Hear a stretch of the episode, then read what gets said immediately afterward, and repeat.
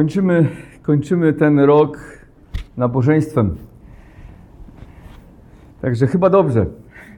Chyba dobrze, że kończymy ten rok oddając Bogu chwałę i cześć. Ja chciałbym mieć dzisiaj takie kazanie okolicznościowe w związku z tym. Tak jak tutaj już niektórzy mówili, może myślą, właśnie to jest rok trochę, może jakiś, jak kończy się rok, to robimy jakieś podsumowania zastanawiamy się, co nam się udało, co się nam nie udało, albo co chcielibyśmy zrobić w tym przyszłym roku. Ja chciałem dzisiaj powiedzieć trochę o takim, znaczy o pewnym fundamencie na ten rok 2024. Nie wiem, jakie macie wyobrażenia, jak będzie wyglądał e, ten rok. Kiedyś, e, jakiś czas temu czytałem, że e, najczęściej ludzie no, życzą sobie, żeby był lepszy, ten nowy rok, żeby był lepszy, ale ktoś dopisał, a może powinniśmy sobie życzyć, żebyśmy to my byli lepsi w tym nowym roku i ten rok będzie wtedy lepszy, prawda? Jak my będziemy inni, to i rok będzie, będzie lepszy. E, drodzy, e, jest to właśnie czas analiz, nowych perspektyw dla niektórych. Dla innych jest to czas niepewności też i poszukiwania na przykład pracy, zmagania się z różnymi problemami. Jedni patrzą w przyszłość, będąc pełni optymizmu, inni zaś są bardzo pesymistycznie nastawieni. Często charakter właśnie naszego nastawienia zależy od tego, co w danej chwili dzieje się w naszym życiu. I jeśli jest dobrze, mamy pracę, jesteśmy zdrowi, posiadamy rodzinę wokół siebie i przyjaciół, to zazwyczaj uważamy, że zbliżający się rok będzie dobry. Zazwyczaj tak jest. Ale gdy mamy właśnie problemy, nie mamy pracy, lub ta, która mamy, nie spełnia naszych oczekiwań, brakuje nam zdrowia, w perspektywie stoją jakieś problemy, to ciężko wielu osobom patrzeć z nadzieją w przyszłość. I chciałoby się wiedzieć, co przyniesie ten nowy rok 2024, ale nikt z nas tak naprawdę nie zna przyszłości. Nie wiemy, co przyniesie. Niektórzy wkraczają z nadzieją i będą mieli wiele problemów, a inni wkraczają z problemami i przyniesie im ten rok wiele radości. Choć robimy pewne plany i postanowienia, to jednak nie możemy mieć pewności, czy uda nam się je też zrealizować. Nie mamy także do końca wpływu na to, jaki będzie stan naszego zdrowia, jaka będzie nasza sytuacja finansowa. Nie wiemy, co się wydarzy w pracy, jakie spotkają nas wyzwania czy wydarzenia losowe. Jeszcze kilka lat temu na przykład wydawało się, że wojna jest bardzo odległa. Gdzieś tam słyszymy tysiące kilometrów od nas, a co nas to interesuje, co tam się dzieje? My tu mamy swoje życie. A tymczasem taka wojna niemal od dwóch lat toczy się tuż przy granicy naszego państwa. Przypowieści Salomona mówią: Wiele zamysłów jest w sercu człowieka, lecz dzieje się wola Pana. Trochę nasze życie przypomina nurt rzeki, który wpadliśmy i choć możemy robić pewne ruchy i reagować na sytuację, to jednak nie mamy do końca wpływu na to, gdzie nas ten prąd zaniesie. Ja chciałbym Wam dzisiaj ze Słowa Bożego dać taki pewny fundament na ten 2024 rok. Otwórzmy list Pawła do Tymoteusza, drugi list Pawła do Tymoteusza, trzeci rozdział od 10 do 17 wiersza. Drugi list Pawła do Tymoteusza, trzeci rozdział od 10 do 17 wiersza. Zachęcam, żeby przeczytać ten fragment. I Paweł pisze do Tymoteusza i mówi tak. Lecz Ty poszedłeś za moją nauką, za moim sposobem życia, za moimi dążnościami, za moją wiarą, wyrozumiałością, miłością, cierpliwością, za moimi prześladowaniami, cierpieniami, które mnie spotkały w Antiochii, w Ikonu, w Listrze. Jakież to prześladowania znosiłem, a z wszystkich wyrwał mnie Pan. Tak jest, wszyscy, którzy chcą żyć pobożnie w Chrystusie Jezusie, prześladowanie znosić będą. Ludzie zaś źli i oszuści coraz bardziej brnąć będą w zło, błądząc sami i drugich w błąd wprowadzając. Ale ty trwaj w tym, czegoś się nauczył, czego pewny jesteś, wiedząc od kogoś się tego nauczył i ponieważ od dzieciństwa znasz Pisma Święte, które Cię mogą obdarzyć mądrością ku zbawieniu przez wiarę w Jezusa Chrystusa, całe Pismo przez Boga jest natchnione, pożyteczne do nauki, do wykrywania błędów, do poprawy, do wychowywania w sprawiedliwości, aby człowiek Boży był doskonały, do wszelkiego dobrego dzieła przygotowany.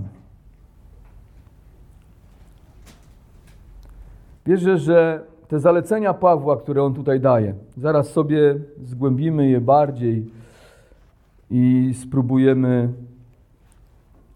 w szczegółach powiedzieć, co Paweł zaleca Tymoteuszowi, jakie daje mu fundamenty, dzięki którym będzie mógł budować swoje życie w sposób zwycięski, bo my również ich potrzebujemy w tym nowym roku. Potrzebujemy fundamentów o wiele trwalszych niż praca, o wiele trwalszych niż zdrowie, znajomi, pieniądze, prawda? Bo to wszystko jest nietrwałe, to wszystko jest chwilowe i to wszystko, co jest nietrwałe, możemy utracić.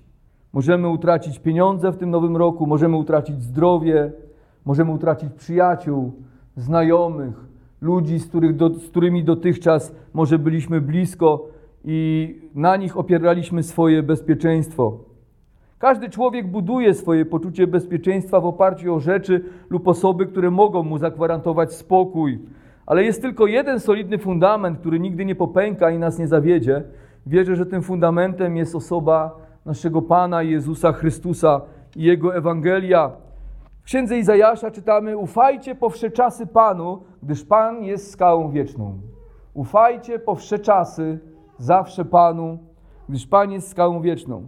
Apostoł Paweł, świadomy swojego rychłego odejścia z tego świata, pisze list. Pisze list z więzienia. On, jakby tak chcieć spojrzeć z perspektywy ludzkiej, to wcale nie jest zwycięzcą. Wylądował w więzieniu. Siedzi za to, że zwiastował Ewangelię, za to, że nie cofnął się i odważnie to robił. Nie tylko siedzi w więzieniu, ale już niebawem ma zostać stracony. Niebawem ma zostać uśmiercony.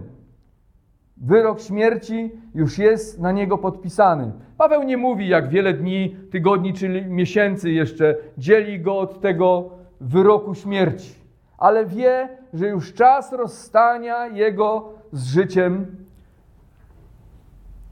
nadszedł. I daje takie ostatnie zalecenia swojemu uczniowi, Tymoteuszowi, bratu w Chrystusie. I muszę powiedzieć, że te słowa do Tymoteusza brzmią bardzo przekonująco, szczególnie w ustach Pawła. Paweł znajduje się w zgniłym lochu i stoi w obliczu śmierci, a wielu z tych, którzy było jego przyjaciółmi i współpracownikami, odwróciło się od niego.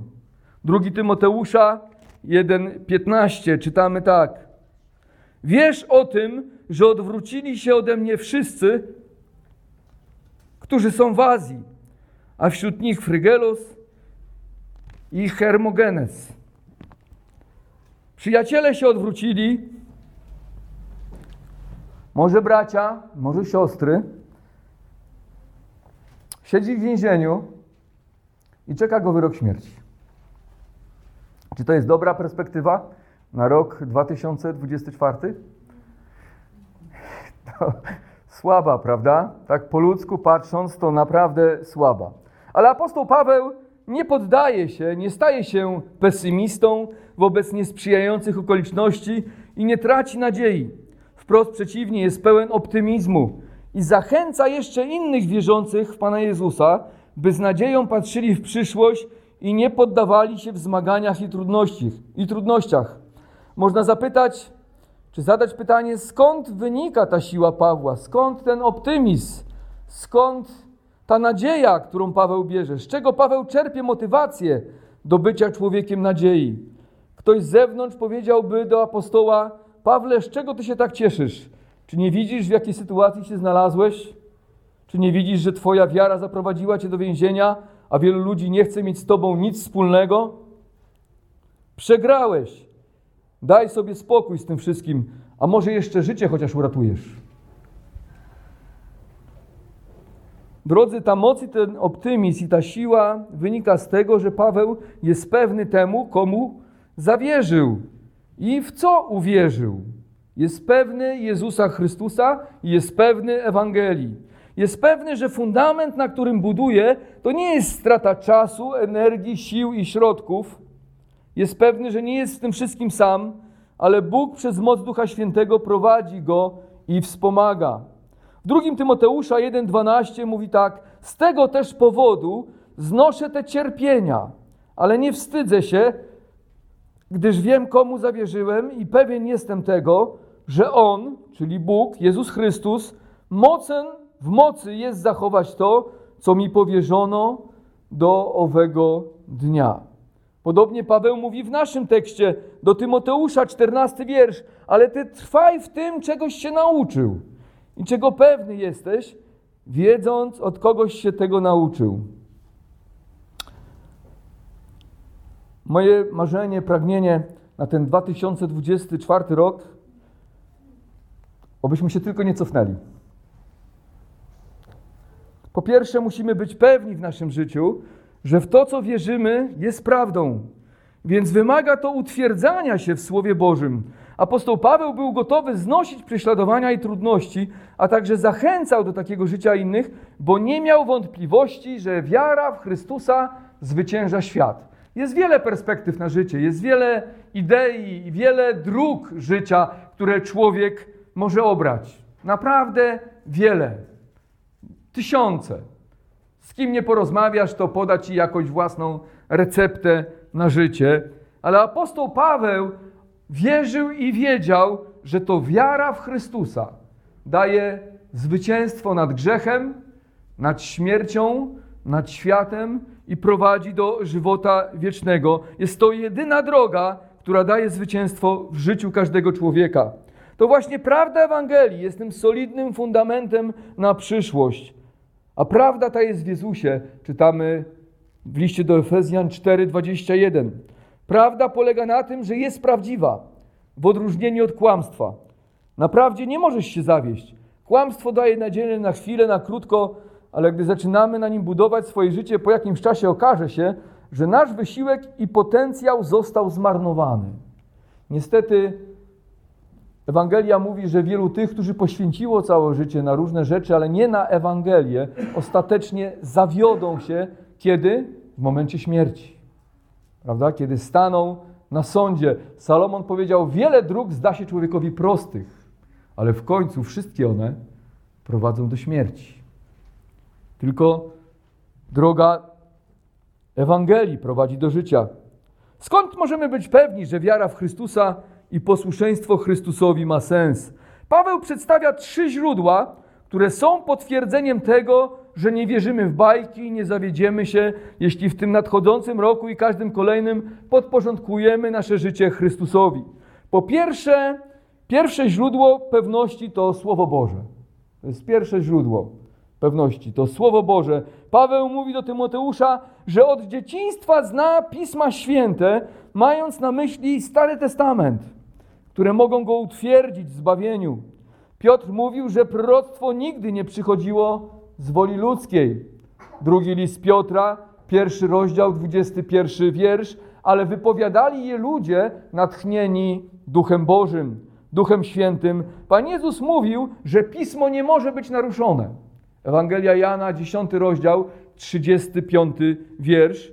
Oraz mówił, że słowa Jego nigdy nie przeminą. Nigdy. Świat przeminie, wszystko przeminie. Tak? Mówi się, że czas powoduje właśnie to, że wszystko jest w ruchu, tak? wszystko się zmienia, ale Pan Jezus powiedział, że Jego słowo się nie zmienia, Bóg się nie zmienia.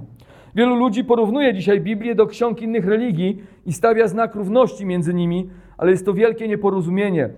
Dlatego, że samo świadectwo powstania Pisma Świętego dowodzi niezwykłości tej księgi. Warto przypomnieć, że Biblia powstała 1500 lat, powstawała 1500 lat, a w jej powstanie było zaangażowane ponad 45 autorów, którzy na przestrzeni wieków często się nie znali. Mieszkali na różnych kontynentach, wychowywali się w innej kulturze, w różnych czasach, reprezentowali różne środowiska i różne zawody. A mimo to Biblia wyróżnia się zdumiewającą spójnością i ciągłością historii, a treść tej księgi w każdym calu zazębia się. Czyli poszczególne księgi ze sobą współgrają i opisują tą samą tematykę z niezwykłą spoistością. Do tego Biblia z wielkim wyprzedzeniem mówi o wydarzeniach, które mają nadejść. Obecne statystyki dowodzą, że wypełniło się ponad 3260 proroctw Pisma Świętego. Jeśli Cię to interesuje, ponad 3000 proroctw się wypełniło. A wiele wydarzeń było zapowiadanych na kilkaset lat wcześniej lub nawet kilka tysięcy lat wcześniej, zanim się wydarzyły, choćby narodzenie Jezusa, którego pamiątkę niedawno wspominaliśmy. Przyjście na świat, kwestia Betlejem, kwestia tego, że będzie Herod chciał go zabić i wiele innych szczegółów dotyczących jego narodzenia, a później życia i śmierci. Jednym z przykładów może być proroctwo Izajasza o przyjściu Jezusa z dziewiątego rozdziału, gdzie jest powiedziane, ale bowiem dziecię narodziło się nam, syn jest nam dany i spocznie władza na jego ramieniu i nazwą go cudowny doradca, Bóg mocny, Ojciec odwieczny, Książę pokoju. Inne niezwykłe proroctwo o zabiciu Jezusa, które ponosi, który ponosi ofiarę za nasze grzechy, Izajasza, prawie 800 lat przed jego narodzeniem, 53 rozdział, 5 wiersz, lecz on zraniony jest za występki nasze, starty za winy nasze, ukarany został dla naszego zbawienia, a jego ranami jesteśmy uleczeni. Wszyscy jak owce zbłądziliśmy, każdy z nas na własną drogę zboczył, a Pan Jego dotknął karą za winę nas wszystkich. Od dzieciństwa znasz Pisma Święte, którą mogą obdarzyć Cię mądrością ku zbawieniu. Powiedział Paweł do Tymoteusza, a później mówi: Całe Pismo przez Boga jest natchnione, pożyteczne do nauki, do wykrywania błędów, do poprawy, do wychowywania w sprawiedliwości, aby człowiek Boży był doskonały, do wszelkiego dobrego dzieła przygotowany. Tam na wejściu jest tablica. Nie wiem, czy spoglądacie czasami na nią, ale tam pierwsze słowa to jest tylko pismo. Zróbcie sobie takie postanowienie na ten nowy 24 rok, że chcę studiować bardziej Słowo Boże w tym nowym roku. Może przeczytać całą Biblię, jeśli dotychczas tego nie zrobiłaś, a może kolejny raz będzie okazja to zrobić. Jest nowy rok, możesz nowe wyzwania, albo przestudiować głębiej jakąś księgę Pisma Świętego. Po prostu poświęcić więcej czasu na rozważanie Słowa Bożego. Wielu historyków i badaczy podważało autentyczność niektórych tekstów z Pisma Świętego. Uważali, że zostali, zostały zredagowane już po śmierci Chrystusa. Uważano tak z tego powodu, że zbyt precyzyjnie opisywały osobę Jezusa albo jego misję.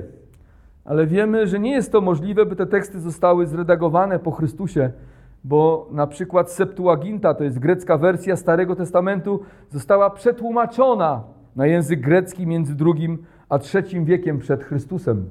I te teksty są dostępne. I tam są te proroctwa.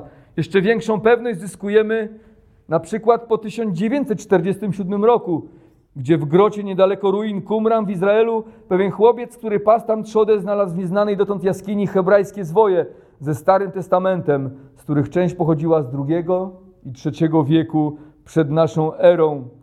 I były tam te proroctwa, były tam te fragmenty pisma. Wiemy, że pismo jest prawdziwe, jak mówi Paweł. Całe pismo przez Boga jest natchnione, pożyteczne do nauki, do wykrywania błędów, do poprawy, do wychowywania w sprawiedliwości. Żeby co zrobić?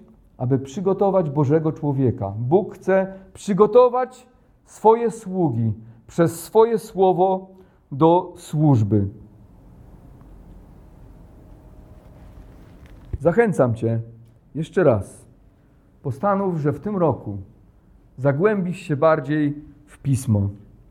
Te wszystkie fakty dowodzą, że autorem Biblii jest sam Bóg, że Bóg działa przez tą księgę. On czuwał również nad tym, byśmy dzisiaj mogli trzymać w ręku całą niezmienioną wolę Bożą, która jest zapisana w Piśmie Świętym. Połóż sobie za cel, aby w tym nowym roku, to jest dobre postanowienie, zgłębić bardziej Bożą wolę zapisaną w Biblii, czytać ją codziennie i karmić się tym, co jest w niej napisane.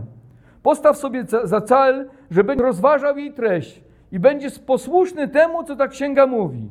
Za każdym razem, gdy będziesz miał wątpliwości, w tym nowym roku odnośnie celu i sensu życia, wątpliwości, czy dobrze obrałeś życiową drogę, wątpliwości co do swojej relacji z Bogiem, to wróć do tej księgi.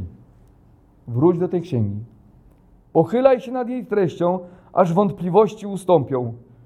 Gdy kupujemy skomplikowane urządzenie, to zazwyczaj czytamy instrukcję.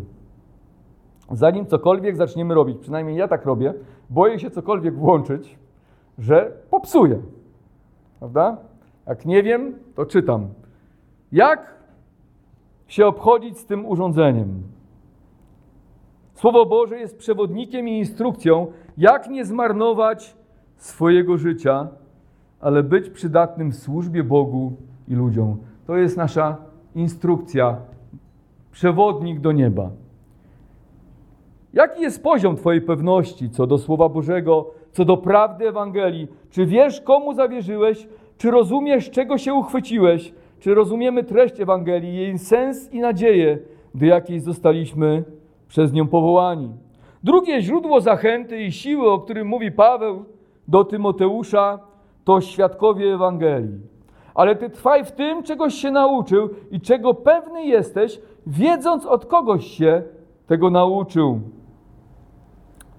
Drodzy, w Biblii czytamy o setkach osób, którzy zaufali Bogu i życie ich przez to zaufanie Bogu się odmieniło, a przez swoją wierność dokonali wielkich rzeczy i złożyli dobre świadectwo. Niekiedy to byli jeńcy wojenni, jak Daniel, lub niewolnicy, jak Józef, lub książęta, jak Mojżesz. Czasami zwykli rybacy, jak Piotr lub Jan. Innym razem fanatycy religijni, jak apostoł Paweł. Przecież taki był, zanim się nawrócił. Można przeczytać jedenasty rozdział listu do Hebrajczyków, który opisuje cały szereg Bożych wiernych sług, którzy tak mocno uchwycili się Bożych obietnic, że przez to złożyli dobre świadectwo wobec sobie współczesnych ludzi i przyszłych pokoleń. Ale to, co zmieniło tych ludzi i sprawiło, że stali się dla nas wzorem do naśladowania, to nie ich pomysły, przekonania i silna wola, ale moc Boża. Bóg zmienił tych ludzi, Bóg dawał im siłę i wzmacniał ich w podążaniu w kierunku Bożych obietnic. Dlatego, że Bóg ich wzmacniał, oni mogli i mogą zachęcać innych, jak Paweł mógł zachęcać Tymoteusza, choć siedział w ciemnym lochu, siedział w więzieniu, ale żył tą nadzieją życia wiecznego. Drodzy, Kościół też jest takim miejscem. Kościół jest takim miejscem. Czasami rezygnujemy z tego miejsca. Myślimy, że będzie nam łatwiej, ale ta zależność między nami, świadkowie Ewangelii, którzy są koło nas, tak naprawdę wzmacniają naszą wiarę i pozwalają nam ostać się w chwilach prób i trudności. Potrzebujemy siebie nawzajem w tym 2024 roku. Potrzebujemy się zachęcać i dawać, dodawać sobie otuchy, by nie osłabnąć w drodze. Zadziwia mnie często dzisiaj w kościele brak współodpowiedzialności za siebie nawzajem. Przecież pismo wzywa nas, że jesteśmy dłużnikami w okazywaniu miłości jedni wobec drugich. Czasami presja tego świata, grzech, który wciąż jest w nas, szatan, który też przecież nie śpi, ale Biblia mówi, że chodzi wokoło jak lew ryczący i patrzy, kogo by pochłonąć. To wszystko próbuje wciskać się w nasze życie, ale Kościół jest takim miejscem, gdzie czujemy się współodpowiedzialni jedni za drugich, że stawia nam pewne hamulce, żebyśmy od wiary nie odpadli. Przecież Pismo wzywa nas. W ukazywaniu miłości jesteśmy dłużnikami wobec siebie nawzajem. Rzymian 13:8. Czyli każdy z nas ma dług wobec brata i siostry, dług miłości, dług troski i dług dobrego świadectwa, by nie spowodować czyjegoś zgorszenia. Dlaczego apostoł Paweł chciał dać dobre świadectwo Tymoteuszowi? Mówi: Bierz przykład ze mnie, bo wiedział, że jego postawa, jego wiara, jego posłuszeństwo będzie miało wpływ na Tymoteusza i na przyszłe pokolenia. Znam smutną historię. Wydarzyła się obok mnie. Nie powiem Wam dokładnie o komu to się wydarzyło, chociaż nie znacie tych ludzi, ale moi znajomi postanowili wrócić kiedyś z Wielkiej Brytanii. Mieszkali tam kilkanaście lat. Ich córka miała 16 lat. I postanowili ją zostawić tam, no bo szkoła, prawda, bo no już jakieś życie ustabilizowane, a oni chcieli zacząć na nowo w Polsce. Ale pomyśleli, że zostawią córkę, niech skończy szkołę, skończy tam studia i może będzie jej tam lepiej. Jakoś to życie się lepiej ułoży. To więc oni wyjechali do Polski, zamieszkali w Polsce, a córkę zostawili, 16-letnią, w Wielkiej Brytanii. Niestety niedługo trwało, gdy córka po prostu zeszła na manowce życia. Ta współzależność w rodzinie, która była, to opieka i bezpieczeństwo, które rodzice jej dawali, to pomagało jej w jakiś sposób kroczyć właściwą drogą. Ale w momencie, kiedy ona straciła to oparcie, może nawet chciała, w pewnym momencie chciała, fajnie będzie, będzie swoboda, będzie dobrze, będzie przyjemnie, ale szybko pojawiły się złe decyzje, pojawiły się narkotyki, pojawił się alkohol, wyrzucono ją ze szkoły, prawda? I dzisiaj niestety okropne, okropne problemy. Współzależność. Nie zawsze zdajemy sobie sprawę, jak bardzo Bóg błogosławi nam przez to, że jesteśmy odpowiedzialni za siebie nawzajem. Bóg specjalnie postawił nas w kościele, abyśmy mogli kroczyć właściwą drogą. Potrzebujemy siebie w tym nowym 2024 roku. Ty mnie potrzebujesz, a ja potrzebuję Ciebie. Tymoteusz potrzebował Pawła, a Paweł potrzebował Tymoteusza. Podobnie czynili inni. Wiedzieli, że nie mogą zawieść, że są współodpowiedzialni, że ich postawa może zachęcać, ale może też zniechęcać innych w kościele. Dzisiaj możemy czerpać inspirację z 11 rozdziału listu do Hebrajczyków, czytając o bohaterach wiary oraz z przykładu apostoła Pawła, Piotra, Barnaby, Tymoteusza i wielu innych, ale tą inspirację i zachętę z ich świadectwa możemy otrzymać dlatego, że oni postanowili być wierni i oddani Bogu i wierni też towarzyszą. Wierni też towarzyszą swoim przyjaciołom. Jest taki film, już ma trochę czasu, ale Władca Pierścieni. Pamiętacie, tam jest drużyna pierścienia w tym filmie, ale tam ciągle się pojawia ta wierność tym towarzyszom. Chcę być wierny towarzyszom. Dlaczego? Bo daje do, chcę dawać dobre świadectwo, chcę ich wzmacniać, chcę sprawić, że przez moje życie i przez moje świadectwo ich życie będzie błogosławione. Jak myślisz, gdyby przyszłe pokolenia, gdy przyszłe pokolenia będą pisać biografię o wierzących ludziach, to co napiszą o tobie? Co powiedzą o twoim zborze? Co powiedzą w twoim zborze, gdy ciebie zabraknie? O tobie, co powiedzą w twoim zborze, gdy ciebie zabraknie? Co powiedzą o twoim wpływie na innych, o twojej służbie i zaangażowaniu? Jak zostaniemy zapamiętani? Co napiszą o twojej gorliwości, oddaniu dla Pana, miłości, trosce o innych, byciu światłością i wzorze do naśladowania? Dawajmy dobre świadectwo w tym nowym roku, w taki sposób, by inni mogli z nas brać przykład, jak Paweł zachęcał Tymoteusza, aby brał z niego przykład. Musimy pamiętać, że obok świadectwa Pawła było świadectwo fałszywych nauczycieli, którzy proponowali Tymoteuszowi łatwiejsze życie, ale ty poszedłeś za moją nauką, ale obok byli jeszcze inni ludzie, którzy proponowali życie może w jakiejś wolności, może w nie, nie w tej zależności, do której wzywał apostoł Paweł Tymoteusza.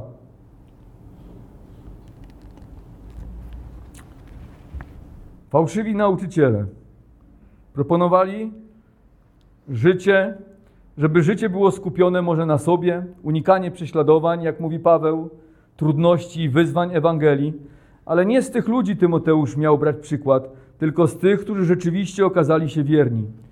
Niekiedy mamy pokusę przyłączenia się do tych, którzy narzekają i malkontentów, co jest dla nas usprawiedliwieniem, by się nie angażować. Jakiś czas temu naprawiałem drogę koło siebie, koło domu. łatając gruzem dziury, droga ta jest własnością także kilku moich sąsiadów, nie tylko moja, po prostu jest wspólnota drogi.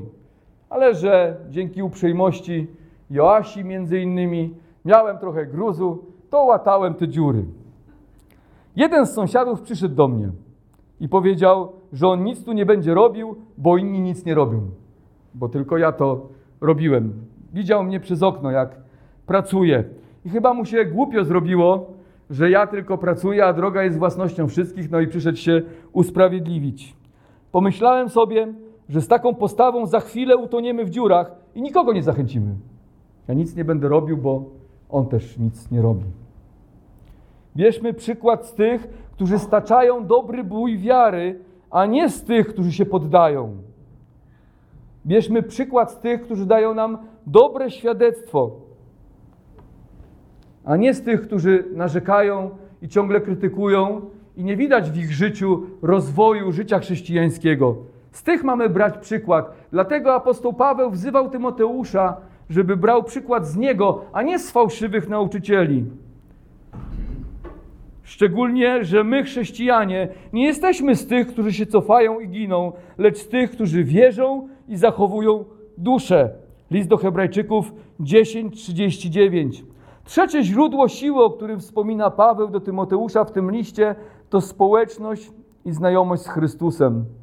Z tego też powodu, mówi Paweł w pierwszym rozdziale, dwunastym wierszu, znoszę te cierpienia, a nie wstydzę się, gdyż wiem, komu zawierzyłem i pewien jestem tego, że on mocen jest zachować to, co mi powierzono do owego dnia. Dlaczego Paweł był gotów znosić te wszystkie trudności, doświadczenia, cierpienia, jeśli zaszła taka konieczność? On powiedział, że wie, komu zawierzył. Inaczej mówiąc, Paweł znał Chrystusa i jest pewny, że on dotrzymuje obietnic, będąc w mocy dotrzymać swojego słowa. Potrzebujemy osobistej społeczności z Bogiem. Potrzebujemy modlitwy w tym roku. Mam takie marzenie, że na naszych spotkaniach modlitewnych comiesięcznych, żeby pojawiało się więcej ludzi w tym nowym roku. Potrzebujemy modlitwy, ale nie tylko w zborze potrzebujemy, ale potrzebujemy też osobistej modlitwy w swoich domach. Potrzebujemy poznać Pana Jezusa Chrystusa lepiej, abyśmy mogli wiedzieć, komu zawierzyliśmy. Poznać Boga lepiej możemy tylko wtedy, kiedy zaufamy Mu, zdamy się na Niego, kiedy zaczniemy z Nim chodzić, przechodzimy z Bogiem różne kolejne doświadczenia i możemy wspominać te świadectwa, jak Bóg nas ratował w różnych sytuacjach, wtedy faktycznie wzrastamy. Możemy o kimś słyszeć bardzo wiele i ktoś może nam dużo opowiadać o jakiejś osobie. I może nam się wydawać, że znamy tą osobę. Możemy widzieć tę osobę na fotografiach i czytać o niej różne rzeczy, ale to nie znaczy tak naprawdę, że kogoś znamy. Czy znamy Brada Pitta, jednego z sławniejszych aktorów amerykańskich? Wiemy pewnie jakąś część życia jego. Cezarego Pazurę, polskiego aktora, czy znamy? Może ktoś z Was zna. Prezydenta Andrzeja Dudę lub prezydenta USA Joe Bidena znamy? Wiemy o kim mowa. Może nawet czytaliśmy jakąś biografię tego człowieka i znamy szczegóły z jego życia, ale czy faktycznie znamy tych ludzi z mediów, filmów i pierwszych stron gazet? Ktoś może powiedzieć, że ich zna, bo dużo o nich wie, ale czy faktycznie ich zna? Znajomość, o której pisze, pisze Paweł, jeśli chodzi o jego znajomość Chrystusa, to znajomość wynikająca z doświadczenia, ze spotkania Chrystusa osobiście, to znajomość wynikająca z relacji, silnej więzi, jaka łączyła go z Jezusem i przechodzenia kolejnych doświadczeń i przez to poznawał go coraz lepiej. To znajomość wynikająca z poznania Jego mocy, gdy ratował go z różnych sytuacji, gdy Paweł modlił się do niego, a Chrystus odpowiadał. Księdze Hioba jest ciekawy fragment, gdy Hiob po swoich cierpieniach spotyka Boga i mówi tak. Księga Hioba, 42 rozdział, 5 i 6 wiersz. Tylko ze słyszenia wiedziałem o Tobie. Przecież Hiob to był człowiek, który znał Boga czy nie znał? No znał. Hiob to znał Boga. Ale zobaczcie, gdy spotkał Boga osobiście, to mówi tylko ze słyszenia. Wiedziałem o Tobie, lecz teraz moje oko ujrzało Cię. Przeto odwołuję moje słowa i kajam się w prochu i popiele. Czyli w momencie, kiedy Hiob zobaczył Boga albo zobaczył chwałę Boga, wszedł w większą zażyłość, więź, relację z Bogiem, zrozumiał, że to, co było wcześniej, to było płytkie poznanie Boga niż to, co teraz doświadczył, gdy Bóg do niego przemówił. Hiob powiedział, że to osobiste spotkanie Boga dało mu więcej niż wszystkie rzeczy, które wcześniej słyszał o Bogu. Tylko ze słyszenia wiedziałem o Tobie, ale teraz to Cię poznałem. Moim życzeniem dla każdego z nas jest, by inspiracja i siła w tym no, nowym roku 2024 była czerpana nie tylko z tego, co słyszeliśmy o Bogu od innych, co przekazali nam znajomi, ze świadectw innych, ale z osobistej więzi z Chrystusem. Aby tak mogło się stać, musimy Mu zaufać. Musimy zacząć na Nim polegać i musimy zacząć Go szukać w modlitwie. Nie wiem, jak wygląda Twoje życie modlitewne.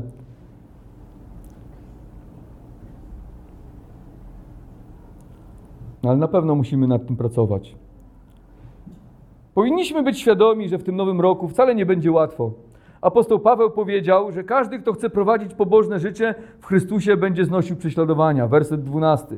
Paweł nie powiedział Tymoteuszowi, że teraz, gdy on weźmie z niego przykład, a Bóg będzie po stronie Tymoteusza, będzie łatwo, lekko i przyjemnie. Gdy premier Winston Churchill stanął przed Izbą Gmin, prosząc deputowanych o wotum zaufania dla rządu jedności narodowej przed zbliżającą się II wojną światową, nie obiecywał świetlanej przyszłości już zaraz, ale powiedział: Mogę wam obiecać tylko krew, trud, łzy i pot. No to takie miłe, miła zachęta. I apostoł Paweł, zobaczcie, podobną zachętę daje Tymoteuszowi. Tymoteuszu, jak pójdziesz za mną w moje ślady, to co? To prześladowanie znosił będziesz. Wcale nie będzie łatwo. Będziesz znosił trudności. W pewnym sensie właśnie Paweł używa podobnego, podobnej formy, jak użył Winston Churchill. Jeśli chcesz być posłuszny Chrystusowi w tym nowym roku, nie będzie łatwo. Czekają cię krew, pot i łzy. Po prostu prześladowania, trudności, kłopoty, ale Chrystus będzie bliżej.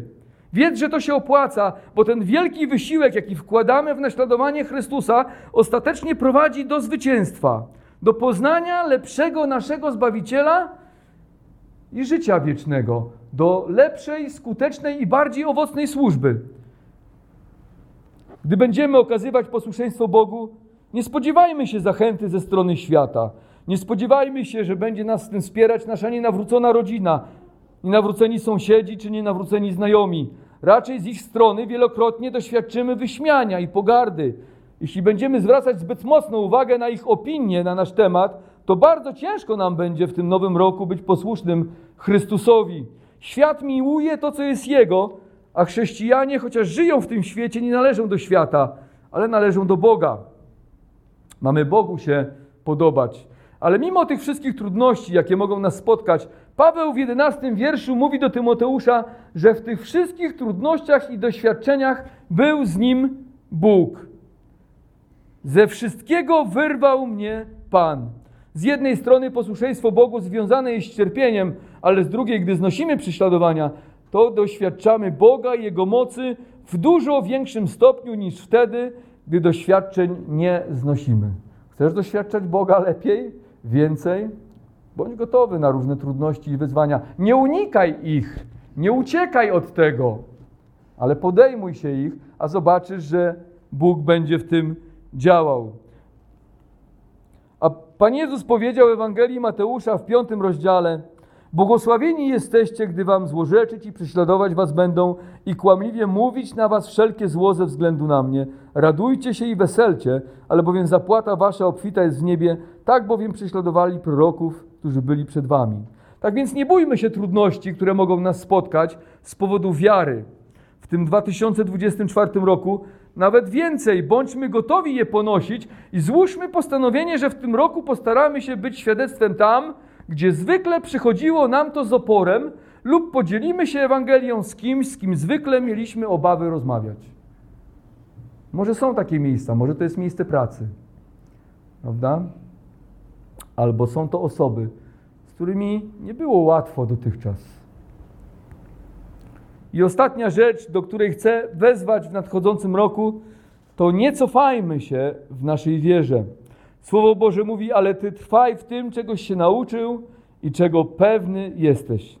Tylko trwajmy w tym, co już osiągnęliśmy i nie porzucajmy nadziei, która ma wielką zapłatę. Mam nadzieję, że za rok, gdy spotkamy się na tym miejscu, będziemy tu wszyscy, a także nowe twarze.